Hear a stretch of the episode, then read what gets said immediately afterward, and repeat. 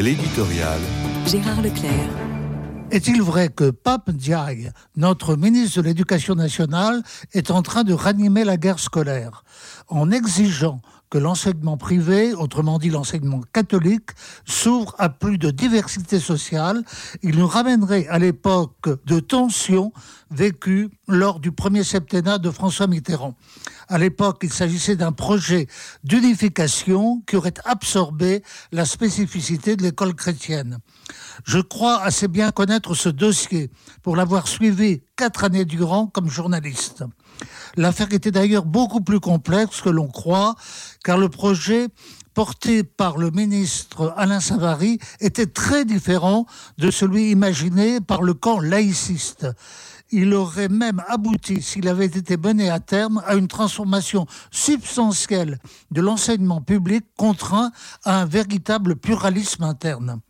Toujours est-il que l'affaire échoua à cause de l'entreprise de durcissement voulue par les plus laïcs qui rendait vain l'accord à un moment envisagé.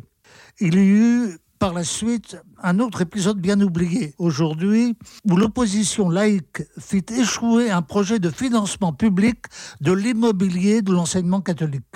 Une vraie question était d'ailleurs posée, même s'il était insupportable à certains, car la difficulté de construire de nouveaux établissements empêchait que l'enseignement catholique atteigne les nouveaux quartiers dont il était absent.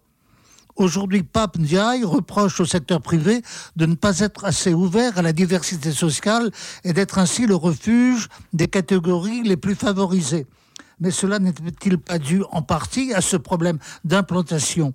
Il y a des régions où les écoles catholiques s'ouvrent largement aux familles musulmanes. C'est le cas dans le Nord et à Marseille, par exemple. Il y a donc lieu de considérer cette affaire avec circonspection et sagesse. Il n'est pas utile d'ouvrir un nouveau front de bataille dans un pays suffisamment divisé comme cela.